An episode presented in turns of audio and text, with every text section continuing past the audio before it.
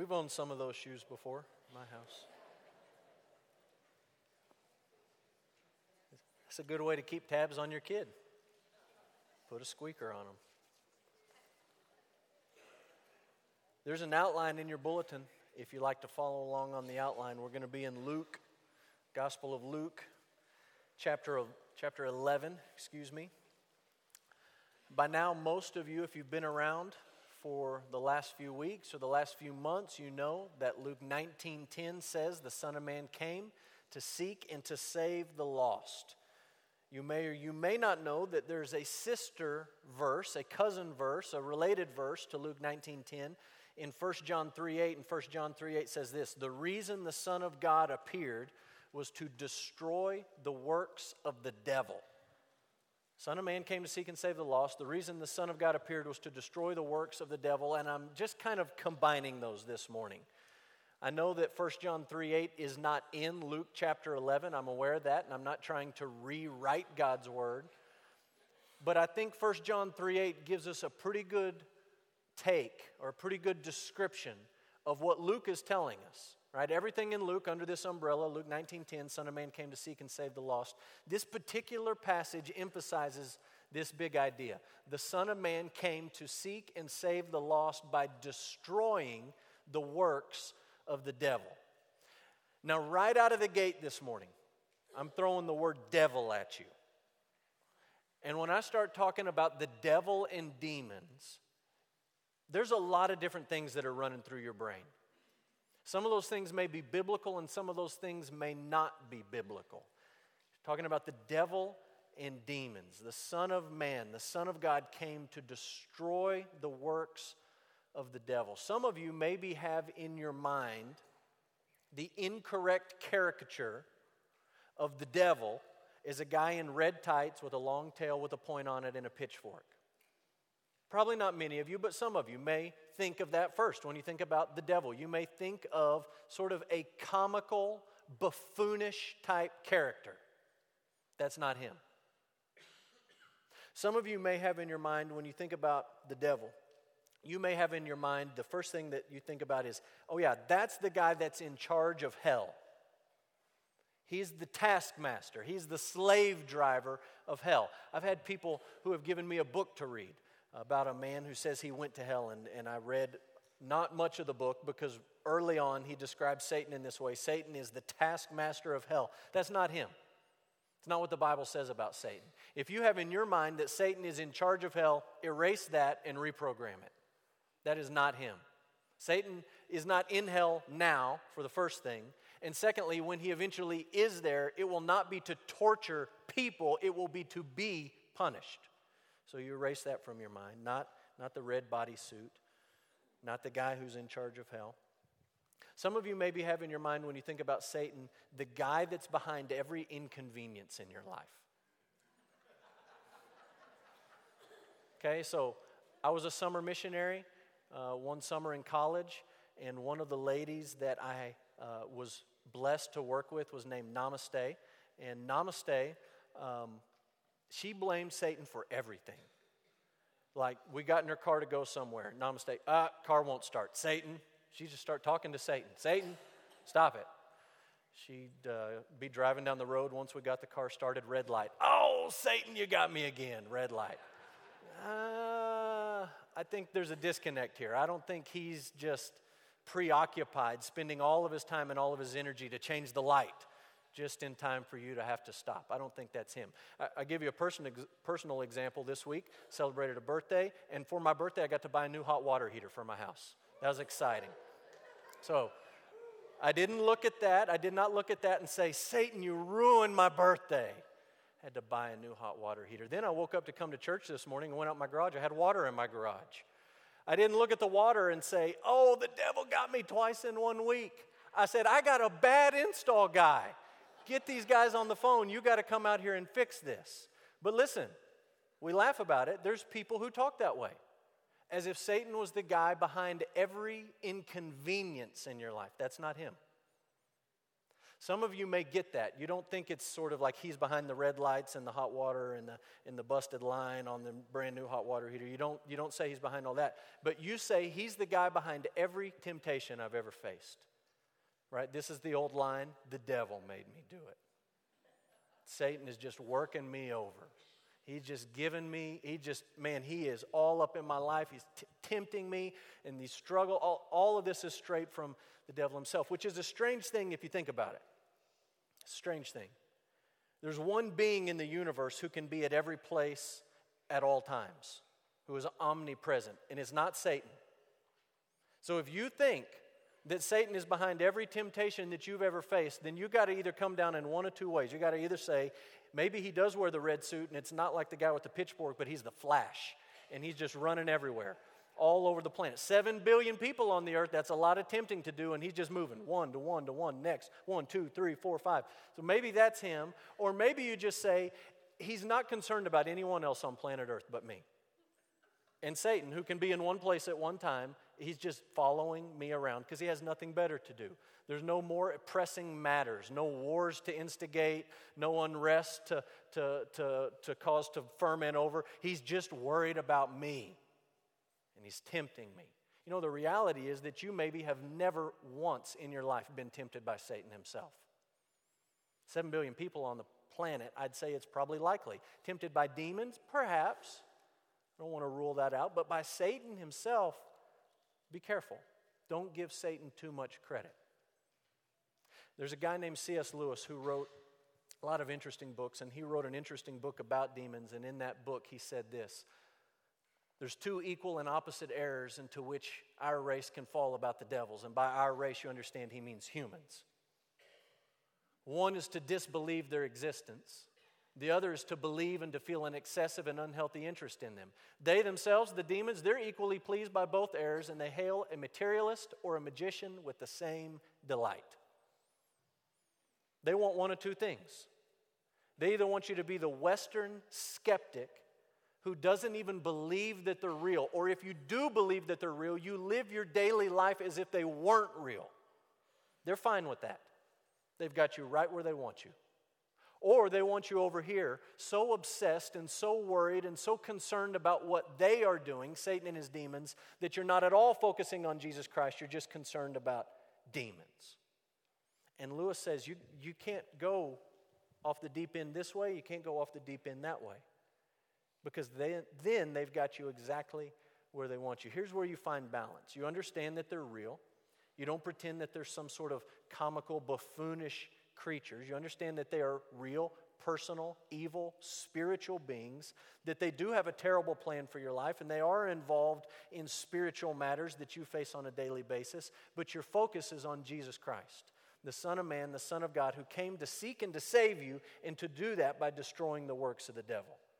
Our focus is on Jesus, not on his enemies who he's already defeated. And so this morning we're going to look at Luke 11 and we're going to try to strike that balance. Look at Luke 11, beginning in verse 14. It says, Now he was casting out a demon that was mute. When the demon had gone out, the mute man spoke, and the people marveled. Some of them said he cast out demons by Beelzebul, the prince of demons, while others, to test him, kept seeking from him a sign from heaven. But he, that's Jesus, knowing their thoughts, said to them, Every kingdom divided against itself is laid waste, and a divided household falls. And if Satan is divided against himself, how will his kingdom stand?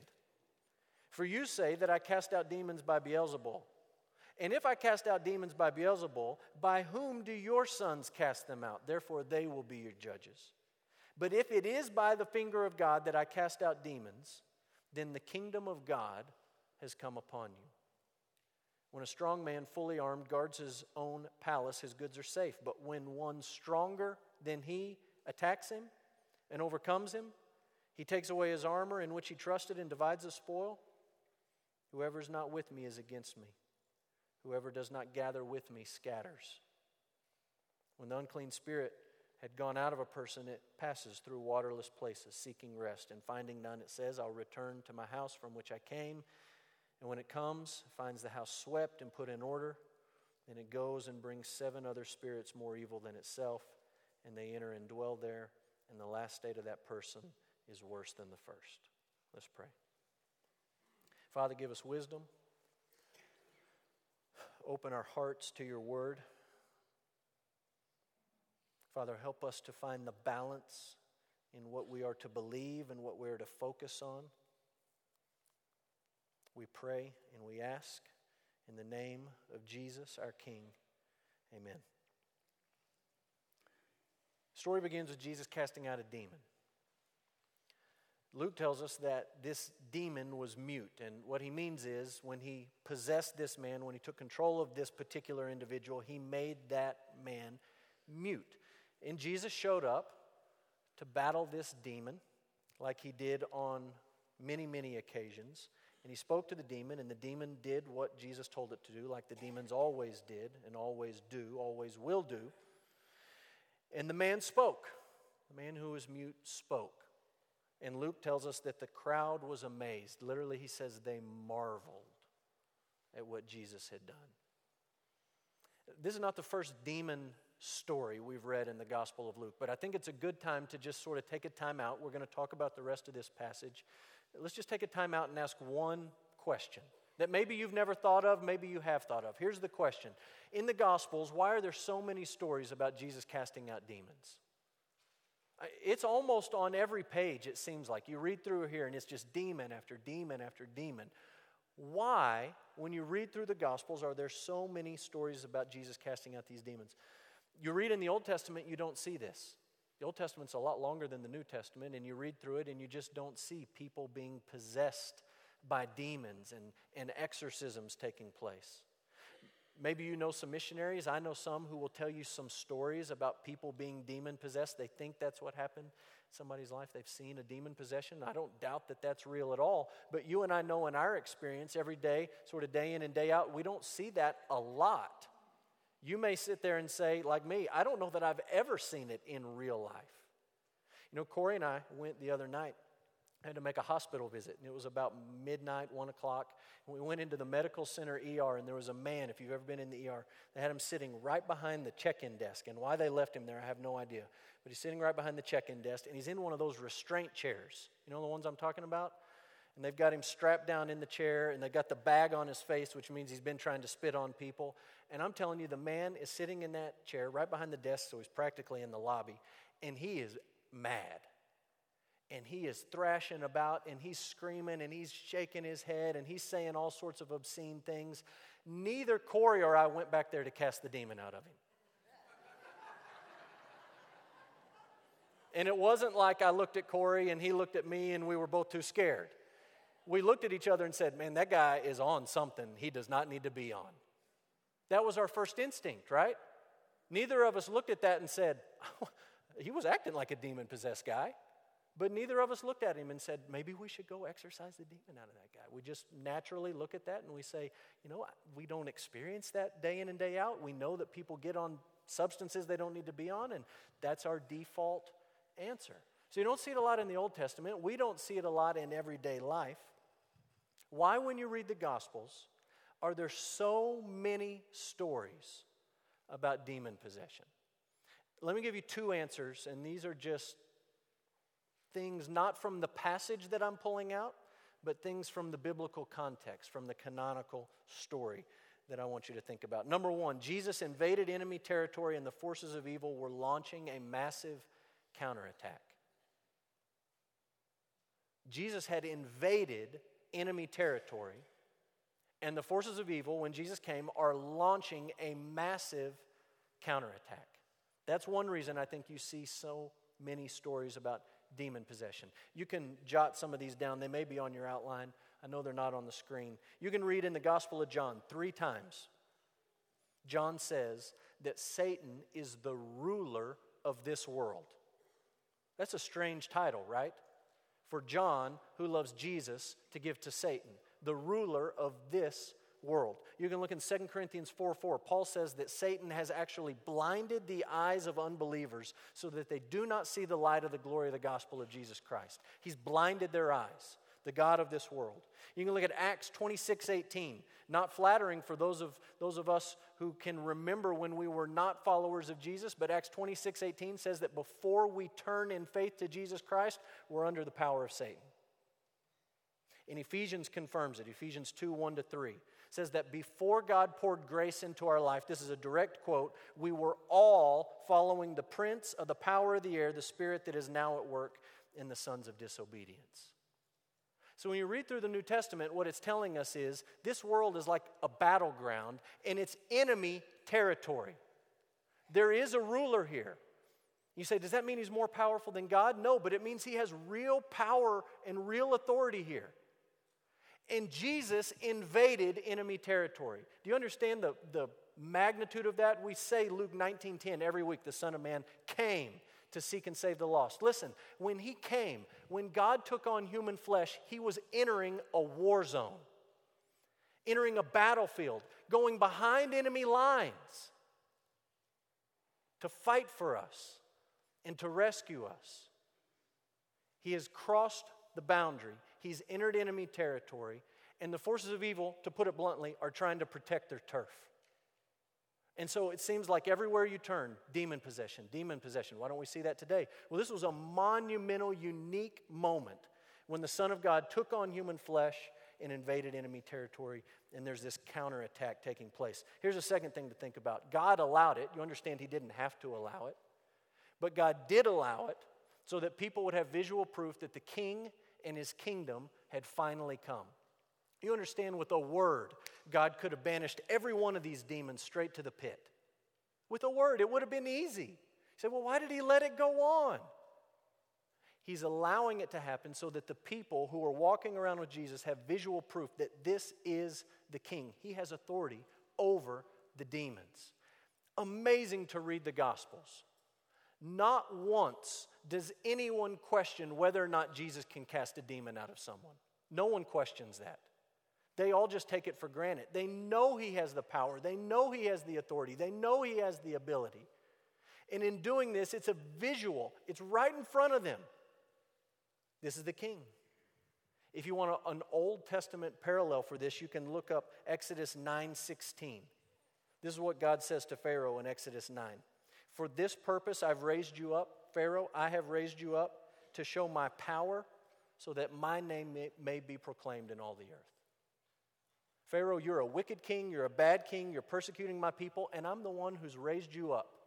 Doesn't even say that I've allowed you to raise yourself up. I have raised you up.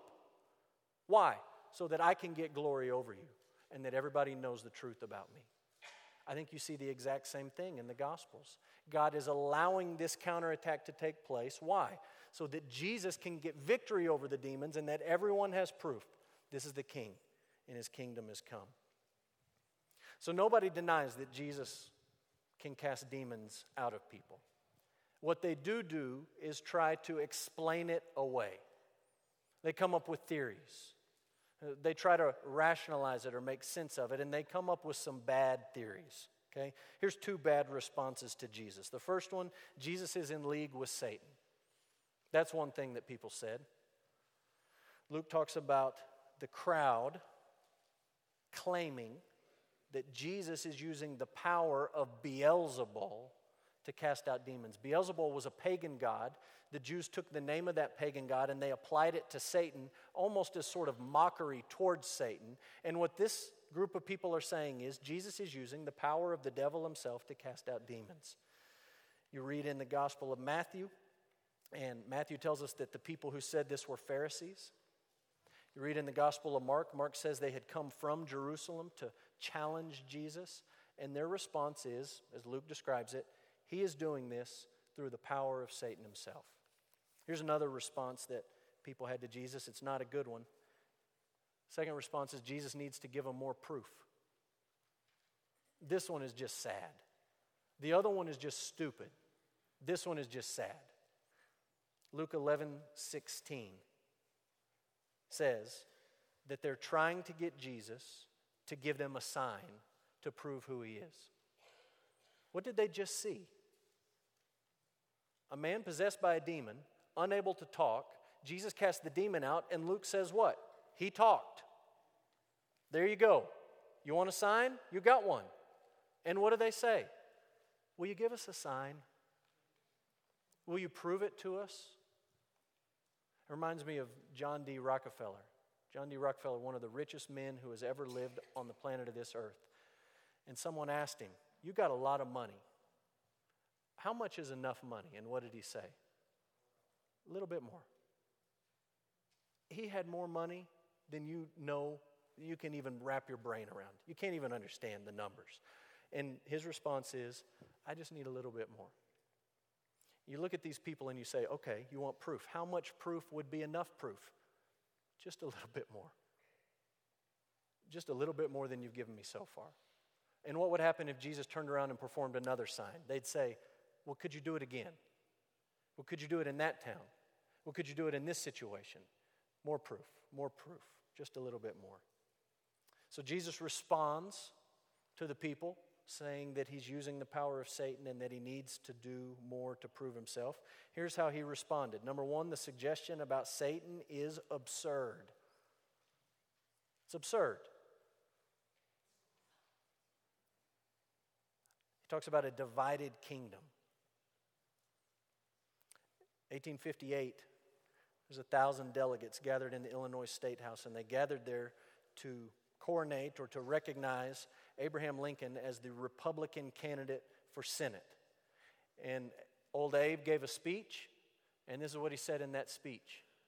Talking about the United States and you know the Civil War is going on. He said, A house divided against itself cannot stand. Where did he get that?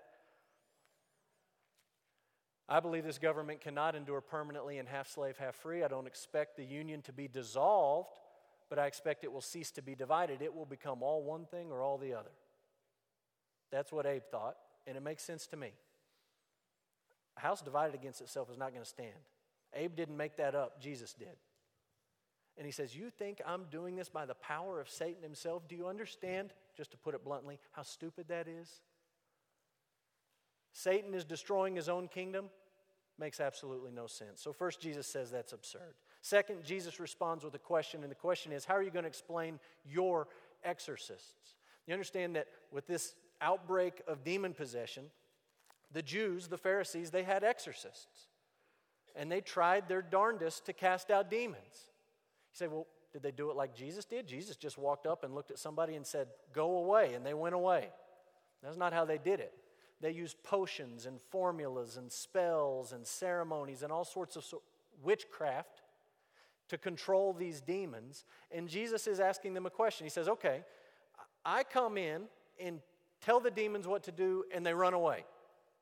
And you think I'm doing it with the power of Satan. What about your kids who are casting out demons or trying to cast out demons with potions and spells? What kind of power are they using?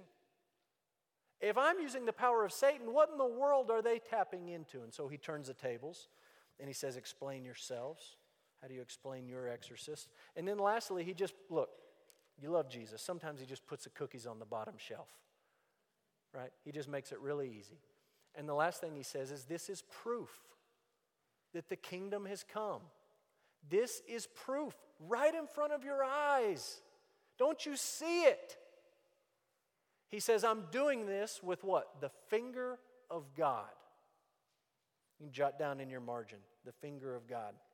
Exodus 8:19 says, Exodus 8:19, that all the disasters that God brought upon Egypt were brought by the finger of God. And Jesus, talking to guys who know that story, says, I'm doing this by God's finger. Just like God raised up Pharaoh and then crashed him down to get glory over him, He's allowing this to happen, and I'm crashing it down so that you'll know the truth about me. This is proof, and it's right in front of your faces. The same power that devastated Egypt is now devastating the demons. That's what Jesus is saying. And then this, the passage ends with a story. And the story, a couple of stories here, are really warnings. Okay, you understand that Jesus cast the demon out. The man is fine, he's speaking, he's better. And you got two groups of people who they don't want to follow Jesus. One group says you're, you're empowered by Satan himself. The other group says we just need you to do it one more time. None of them following Jesus. And so, in the rest of these verses, Jesus is warning these two groups of people. Here's the first warning Someone stronger than the strong man has come to take what is rightfully his.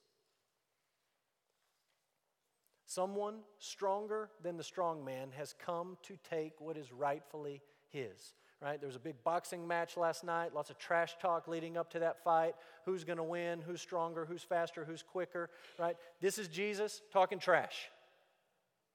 I'm stronger than him. Right? This is your kid out on the playground. My dad can beat up your dad. And this is Jesus saying, Listen, I know he has a power. I know he has authority. I know he's strong. I'm stronger. And I've come to whoop him. I've come to tie him up and take all his stuff. That's what I'm here to do. You understand that we are rightfully his on two levels. Number one, he made us. Number two, he was here to seek us and save us and to die for us. We're doubly his. And he's saying very bluntly to these people, I am here to take what is rightfully mine, and Satan will not stop me from doing it. I will win. I will not lose this fight. It, has been the same story all throughout the Gospel of Luke. You can jot these chapters down. Luke 4, Satan comes to tempt Jesus. Who wins? Jesus. Luke 4, there's a demoniac in church with Jesus. Who wins? Jesus. Luke 8, there's a legion of demons inside a man who lives among the tombs. Who wins? Jesus. Luke 9, there's a boy with epilepsy who has a demon, and the disciples are unable to do anything about it. But Jesus shows up, and who wins? Jesus. I'm here to beat Satan. I'm here to win.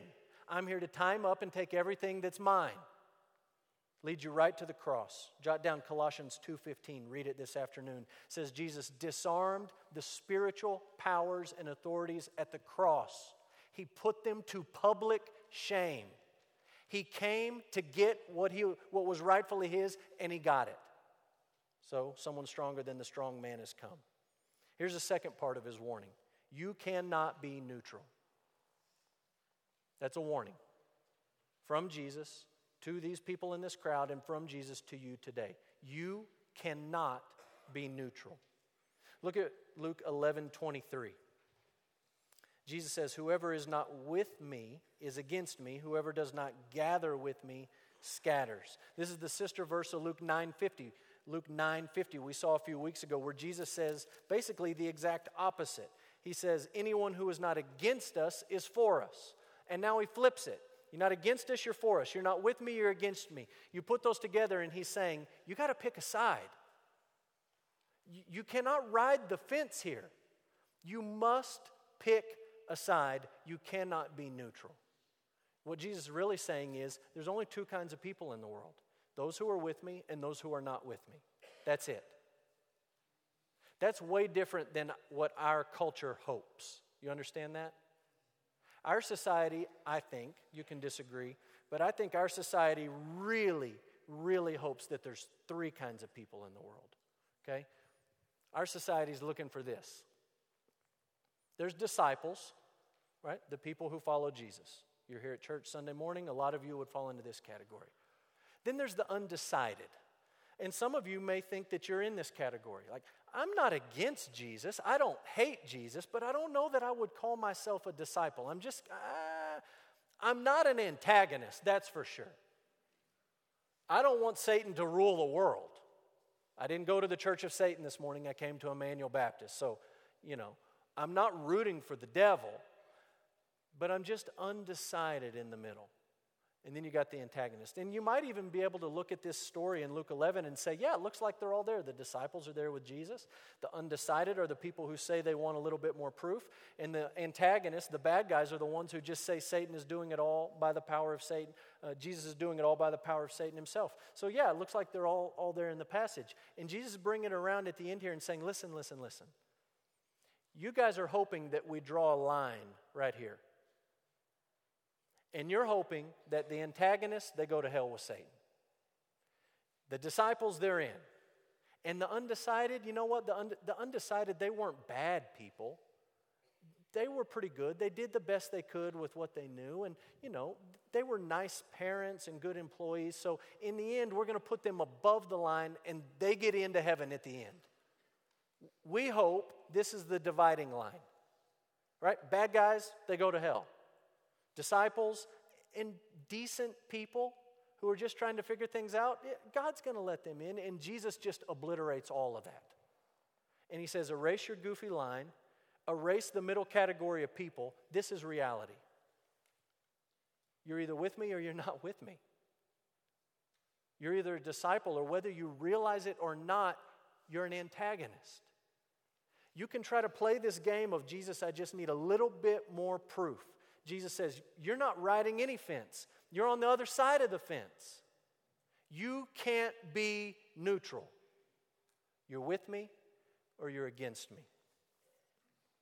You understand eternity is at stake in this. Eternity. And where you stand with Jesus Christ. Are you with him or are you not with him? You say, Oh, I just, I don't know enough. I'm just figuring this stuff out. This is all new. Listen, you don't waste time. You're with him or you're not with him.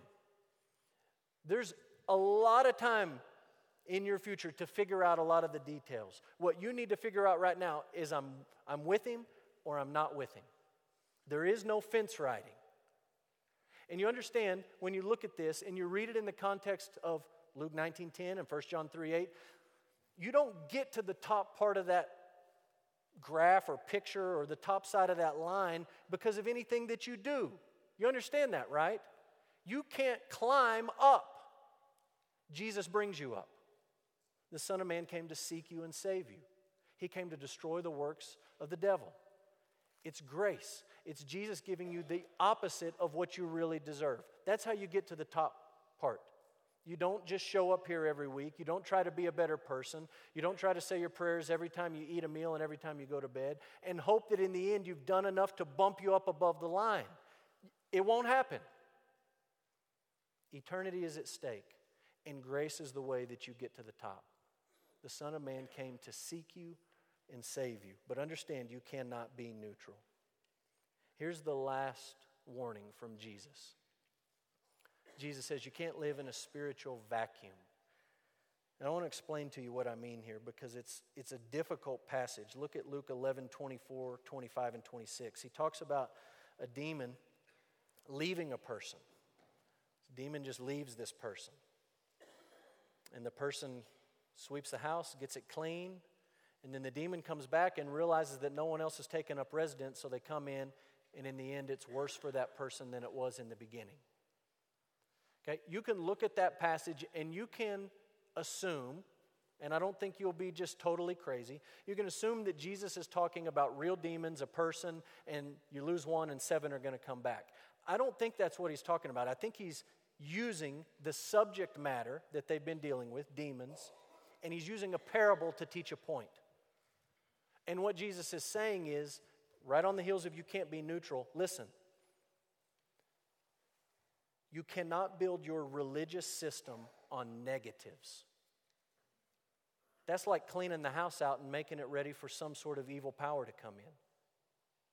How many people in the United States build their Christianity on negatives? You sit them down, you pin them in a corner, you say, Tell me what it means to be a Christian. And they start telling you all the things they don't do. Well, I'm not going to cheat on my wife, and I'm not going to sleep in on Sunday mornings. I'm going to go to church, and I'm not going to keep all my money for myself. I'm going to give some to the church, and I'm not going to lie, and I'm not going to steal from my boss, and I'm not going to look at junk on my computer. And I'm not, I'm not, I'm not. And they're building their religion on negatives. And Jesus is saying, I think, you can't do that. Look, he's talking to the Pharisees who had a whole list of don't do this. And he's talking to these undecided people who are saying, Look, we're not against you. We just need a little more proof. And Jesus saying, You can't build your spirituality or your religion on negatives. All you're doing is emptying the house and preparing it for something else to take the place. Listen, I don't think the real point of this last three verses is beware if you don't love Jesus, you might get possessed by seven demons. I don't think that's the warning. Here's the warning If you don't have Jesus at the center of your life, something will be at the center of your life. You cannot escape that. You will worship and serve and make something more important than anything else in your life. Maybe it will be work. Maybe it will be family. Maybe it will be money. Maybe it will be some sort of lust or desire that you have that you never even obtain, that you just chase and chase, and that desire is just eating you up from the inside out. I don't know what it's going to be, but something will be the most important thing in your life. You cannot live in a spiritual vacuum. You were made to worship. You will worship someone or something. It's unavoidable. And what Jesus is saying is a warning to those who are skeptical and to those who are against him is this you cannot build your religion on negatives. You can't live in a spiritual vacuum. Something will be your God. It will be me or something else. You understand that's what Jesus is calling you to. Sometimes we talk like Jesus just wants you to pray a prayer, Jesus just wants you to join a church, Jesus just wants you to come and sing the songs, and uh, on and on and on. What Jesus wants from you, here it is. He wants to be the most important thing in your life, He wants to be the center. He wants you to love Him more than anything else, anything, anyone. He wants to be the center.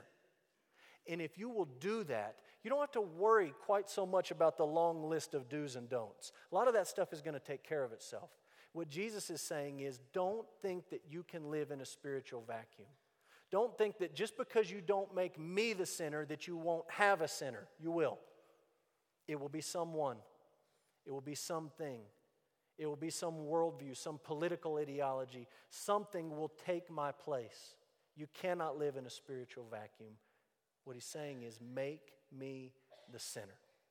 More important than anything else. Love me more than anything in this world. I want to pray for you.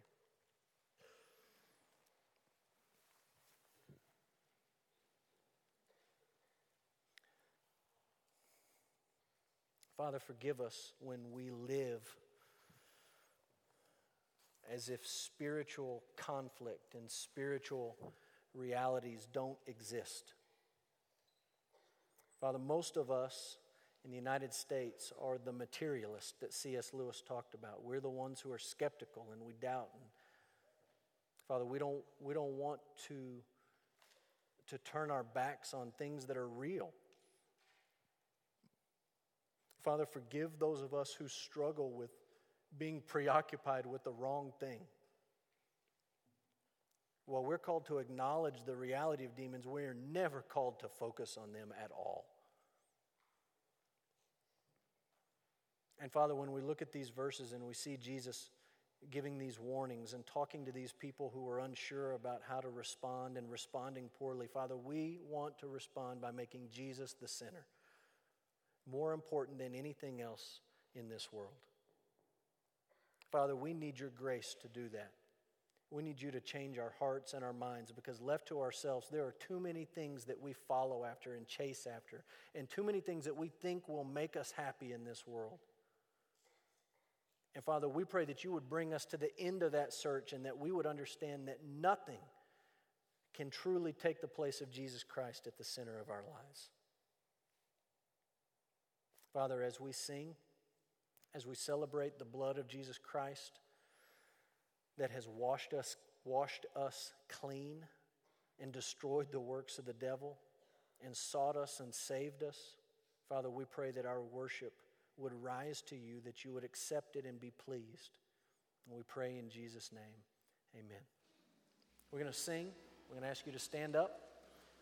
If you have a public decision you want to share with us, you can come forward. I'll be at the front. Chris is up here at the front on this side. We would love to visit with you or pray with you.